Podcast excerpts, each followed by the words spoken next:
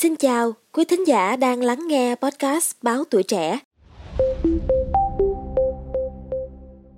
Thưa quý vị, trong số hơn 15.000 giáo sư, phó giáo sư được công nhận từ năm 1980 đến nay, số lượng được công nhận trong 7 năm gần đây là 3.385.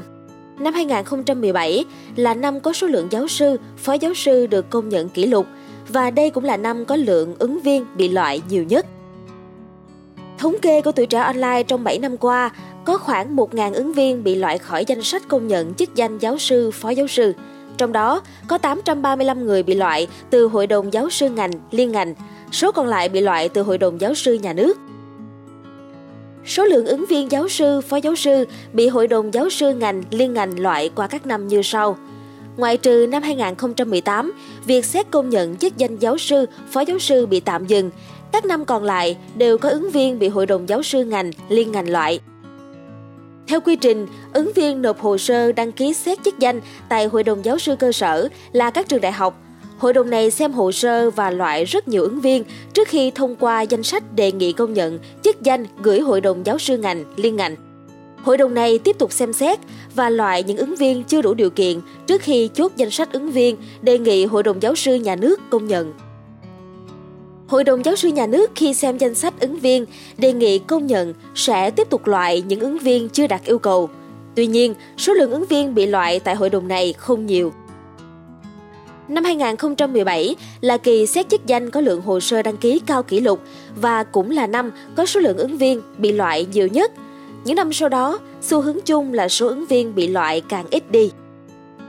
Như vậy, nếu để các trường đại học xét công nhận chức danh giáo sư, phó giáo sư trong 7 năm qua, sẽ có thêm khoảng 1.000 giáo sư, phó giáo sư được công nhận. Hai hội đồng giáo sư xét sau đó đã loại những ứng viên này. Bên cạnh đó, năm 2023, Hội đồng giáo sư ngành, liên ngành vừa công bố danh sách 642 ứng viên đề nghị công nhận chức danh giáo sư, phó giáo sư. Dù sẽ có thêm ứng viên bị loại, nhưng số lượng người được công nhận nhiều khả năng sẽ tăng vọt so với năm 2022 là 383 người. Trong 10 năm qua, số lượng giáo sư, phó giáo sư được công nhận hàng năm có sự tăng, giảm rất thất thường.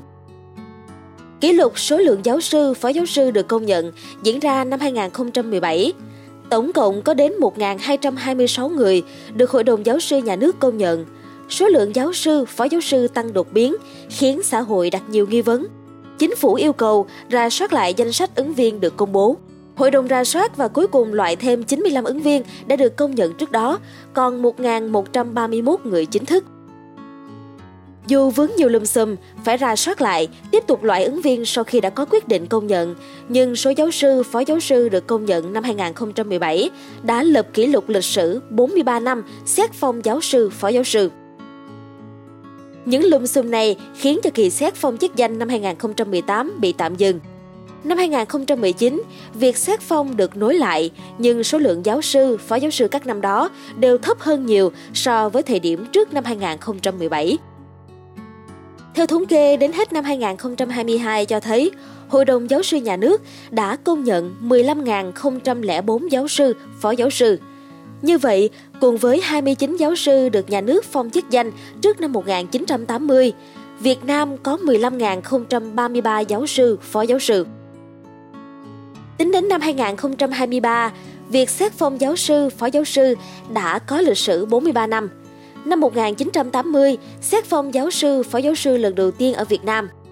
Thay mặt Hội đồng Chính phủ, ngày 29 tháng 4 năm 1980, Thủ tướng Phạm Văn Đồng đã ký quyết định công nhận chức vụ khoa học giáo sư cho 83 người và phó giáo sư cho 347 người. Chủ tịch của Hội đồng Giáo sư Nhà nước qua các thời kỳ trong 43 năm qua là các giáo sư Trần Hồng Quân, Nguyễn Minh Hiển, Phạm Minh Hạc, Nguyễn Thiện Nhân, Phạm Vũ Luận, Phùng Xuân Nhạ và Nguyễn Kim Sơn. Xin cảm ơn quý thính giả đã lắng nghe số podcast ngày hôm nay. Đừng quên theo dõi để tiếp tục đồng hành cùng với podcast Báo Tuổi Trẻ trong những số phát sóng lần sau. Xin chào tạm biệt và hẹn gặp lại!